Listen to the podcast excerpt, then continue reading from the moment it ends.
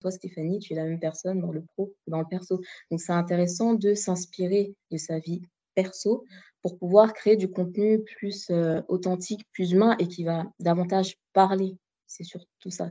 C'est pour ça que j'ose parler de ma relation avec mon père parce que ça fait sens par rapport aux relations que l'on a en entreprise par rapport au manager.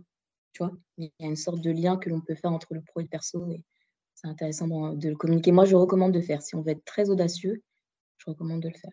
Bonjour et bienvenue sur le Mouton à 5 pattes, le podcast qui vous présente le recrutement sous forme de rencontres, d'histoires insolites et d'interventions d'experts. Le Mouton à 5 pattes, animé par moi-même, Stéphanie Renier, cofondatrice de Gentis Recrutement, s'adresse aux recruteurs, aux candidats à la recherche d'un emploi, ainsi qu'à toutes les personnes évoluant dans le monde des ressources humaines ou encore aux managers qui rencontrent des difficultés à trouver leur mouton à 5 pattes.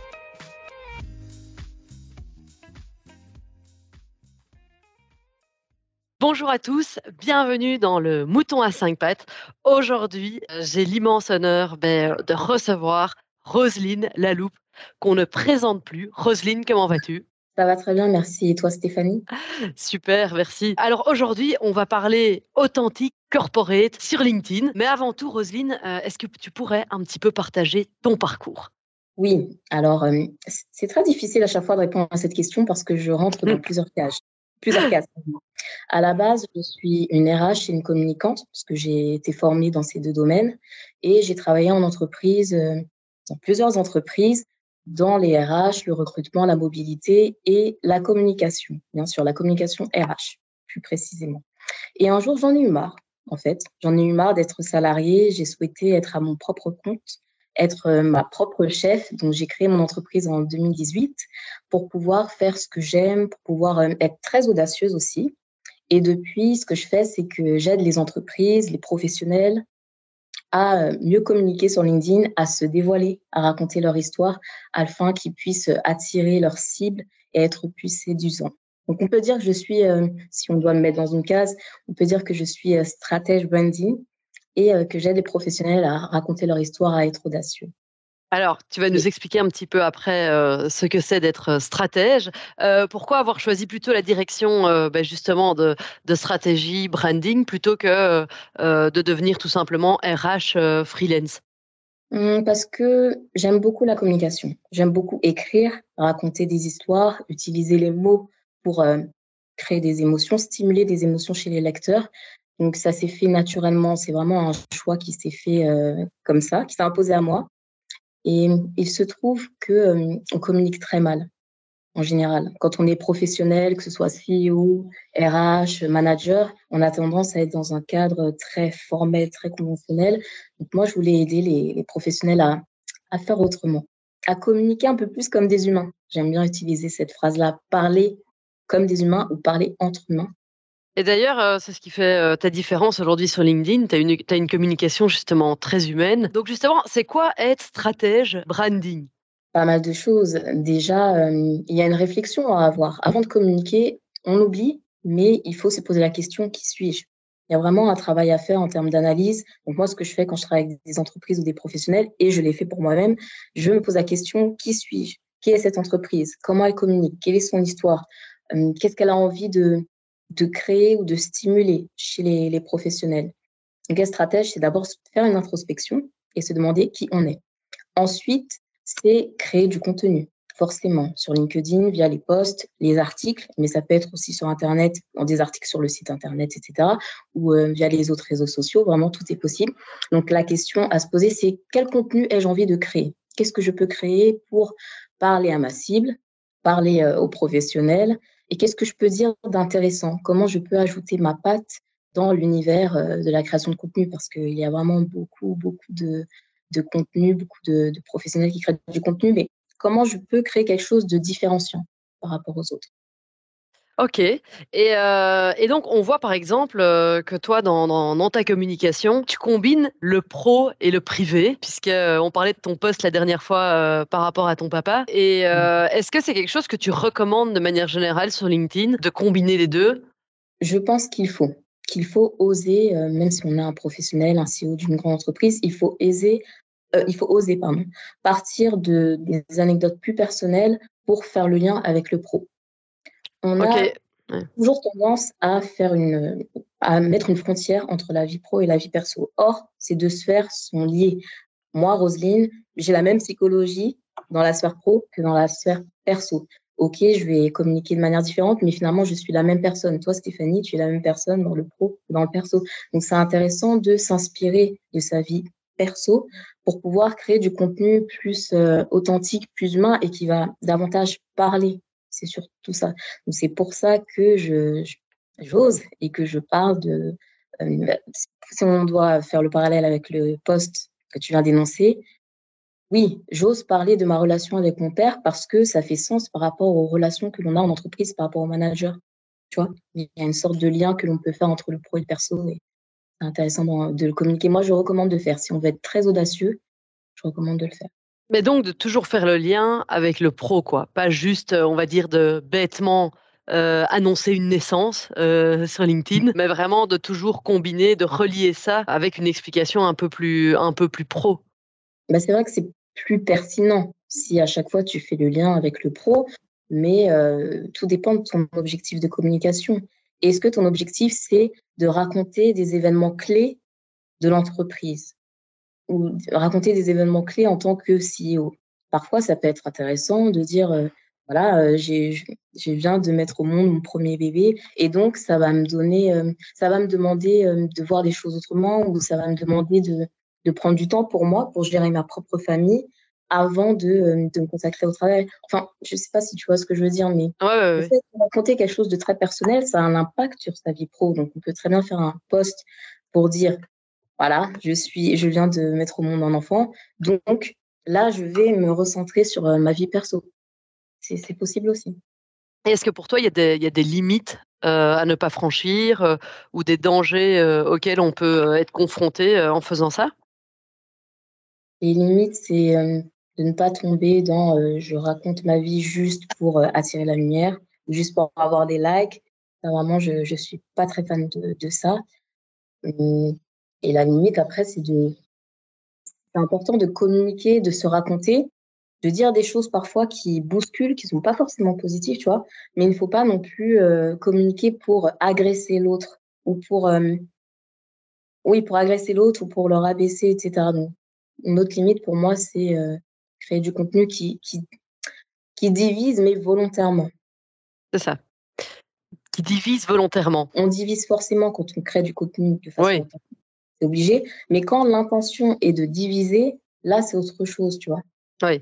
Et, quels sont justement alors les conseils euh, que tu donnerais euh, à des créateurs de contenu ou des personnes qui se lancent sur LinkedIn pour justement euh, ne pas arriver à cette, à cette étape, à cette limite, pour arriver à combiner quand même le pro, le perso Comment est-ce qu'on commence avec ça? J'ai envie de te répondre de cette façon. Je conseillerais aux personnes de parler authentique, surtout celles qui démarrent, qui débutent sur LinkedIn. C'est-à-dire, premièrement, de chercher à créer du contenu qui stimule des émotions. Ça, c'est la première chose. Donc, la question à se poser, c'est moi, qu'est-ce que je ressens en tant que créatrice de contenu? Qu'est-ce que je ressens comme émotion? Et qu'est-ce que j'ai envie de transmettre aux autres? Donc, c'est ce que je conseillerais de faire. Ensuite, c'est de personnaliser son discours.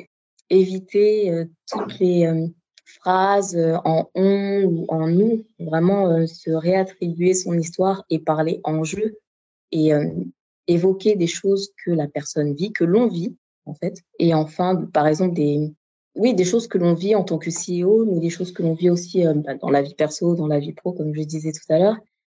Et euh, c'est important pour moi, vraiment la, la, vérité, partir de quelque chose de vrai qui est tangible, que l'on peut vérifier, parce que il y a de plus en plus de, de contenu un peu fake euh, qui est fait uniquement pour rassurer ou pour uniquement rassembler les foules. Je suis pas très fan de ça. Donc, vaut mieux créer un contenu qui est vrai, qui va dans un premier temps peut-être parler à moins de monde, mais euh, ce sera mieux. Parce que c'est comme ça qu'on pourra se créer une identité sur le long terme. Tu as un exemple de contenu euh, fake, je veux dire pas un exemple précis de la personne, mais juste un exemple de sujet euh, qui pourrait être un peu fake en termes de contenu?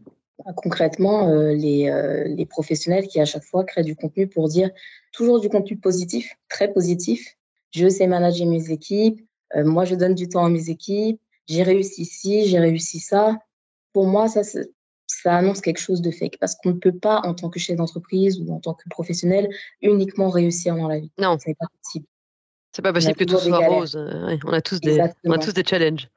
Exactement. Donc, quand on voit euh, que le contenu, il est toujours positif, il nous met toujours dans une posture où on est le meilleur, pour moi, c'est du fake. C'est pas de la vraie communication. C'est ça. Donc, il faut, quand, il faut quand même, à un moment donné, se mettre à nu et aussi expliquer certaines difficultés, quoi. C'est mieux. C'est mieux. Et en plus que ça explique euh, le parcours de l'individu. Et ça humanise. On n'est plus euh, quelqu'un de parfait. Non, on redevient humain quand on parle de ces échecs ou de ces difficultés. Qu'est-ce que tu as envie de dire à toutes les personnes qui ont envie de se lancer, mais qui ont forcément ben, peur d'être jugées, euh, peur euh, d'être euh, fragilisées sur la place publique, en mettant en avant certaines difficultés qu'elles ont connues? Il faut y aller, tout simplement. C'est vrai qu'à chaque fois, on me pose cette question comment faire pour créer du contenu quand bah on Il faut y aller. Il n'y a pas 36 000 solutions. Il faut se concentrer sur les opportunités. Quand tu crées du contenu, OK, il y a des risques, mais il y a des opportunités il y a l'opportunité d'être connu, d'être euh, vu comme un expert dans ce domaine. Il y a l'opportunité de se connecter à d'autres professionnels, d'élargir son réseau, etc., etc. Donc, euh, il n'y a pas 36 000 solutions. Se dire, OK, j'ai peur, mais je prends euh, mon ordinateur, je crée mon premier poste et hop, je publie et voilà. Il n'y a, a, pas mort d'homme, en fait. Pas mort d'homme.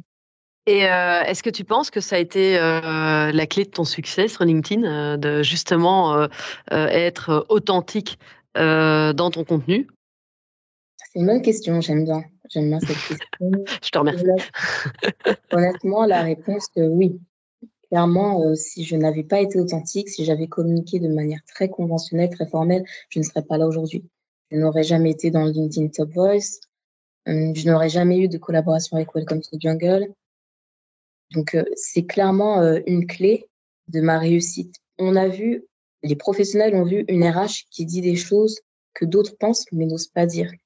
Les professionnels sur LinkedIn ont vu une RH qui a un langage beaucoup plus euh, concret et ils ont vu quelqu'un qui juste partage en fait, que ce soit le positif ou le négatif. souvent les, les, personnes de ma communauté, parce que j'ai quand même pas mal d'abonnés maintenant, près de 100 000, Magnifique quand même. Oui. J'ai l'impression que ça augmente de plus en plus vite d'ailleurs. Exactement. bah, souvent, on me dit que, euh, voilà, que, que, mon contenu, il est, on sent que c'est vrai. On sent que c'est quelque chose que je vis, que je partage, des choses que je vis, etc. Et, euh, et ça plaît et ça permet de créer du lien. En fait, on n'a plus l'impression d'avoir une RH et un cadre en marketing, par exemple, non, on a l'impression de voir une RH qui est là et qui est au même niveau que, le cadre en marketing ou autre professionnel. Ouais, et, ce que je trouve très intéressant euh, dans ton contenu, par exemple, c'est qu'avec les photos que tu publies, euh, qui sont voilà, qui illustrent tes posts, euh, au fond, on, on, en tout cas, moi, ce que je ressens de toi, c'est une personnalité plutôt introvertie qu'extravertie. Et justement, on a toujours tendance à penser que sur LinkedIn, il y a que des personnes hyper extraverties, que des personnes, voilà, qui, balancent, voilà, qui sont hyper un peu grande gueule, on va dire. Alors que toi, justement, dans ton contenu, je trouve que euh, tu montres une approche beaucoup plus, euh, euh, je vais pas dire humble, mais oui, humble, aussi introvertie, mais en même temps authentique, quoi. Oui, c'est exactement ça. Je, à la base, je suis une personne introvertie. En entreprise, je n'étais pas la RH qui, qui prenait, que l'on voyait en réunion, qui s'exprimait, etc. J'étais plus dans mon coin. Et on va dire que LinkedIn a été pour moi un moyen de m'exprimer, de libérer ma parole, euh, parce que c'est génial, tu es derrière ton ordinateur, euh, tu peux euh, aller, tu, peux être créatif, tu peux poser les barrières sans avoir cette, cette pression du regard de l'autre. Donc, oui, il y a beaucoup de professionnels qui sont introvertis, qui s'expriment. D'ailleurs, je, recommande, hein, s'il y a des personnes qui sont introverties, qui nous écoutent, de ne pas hésiter euh, et d'en profiter. De, au contraire, de se dire, bah voilà, là sur LinkedIn, j'ai pas le regard de l'autre, je peux me lancer. En tout cas, le regard de l'autre, il est, il est différent, il est distancié.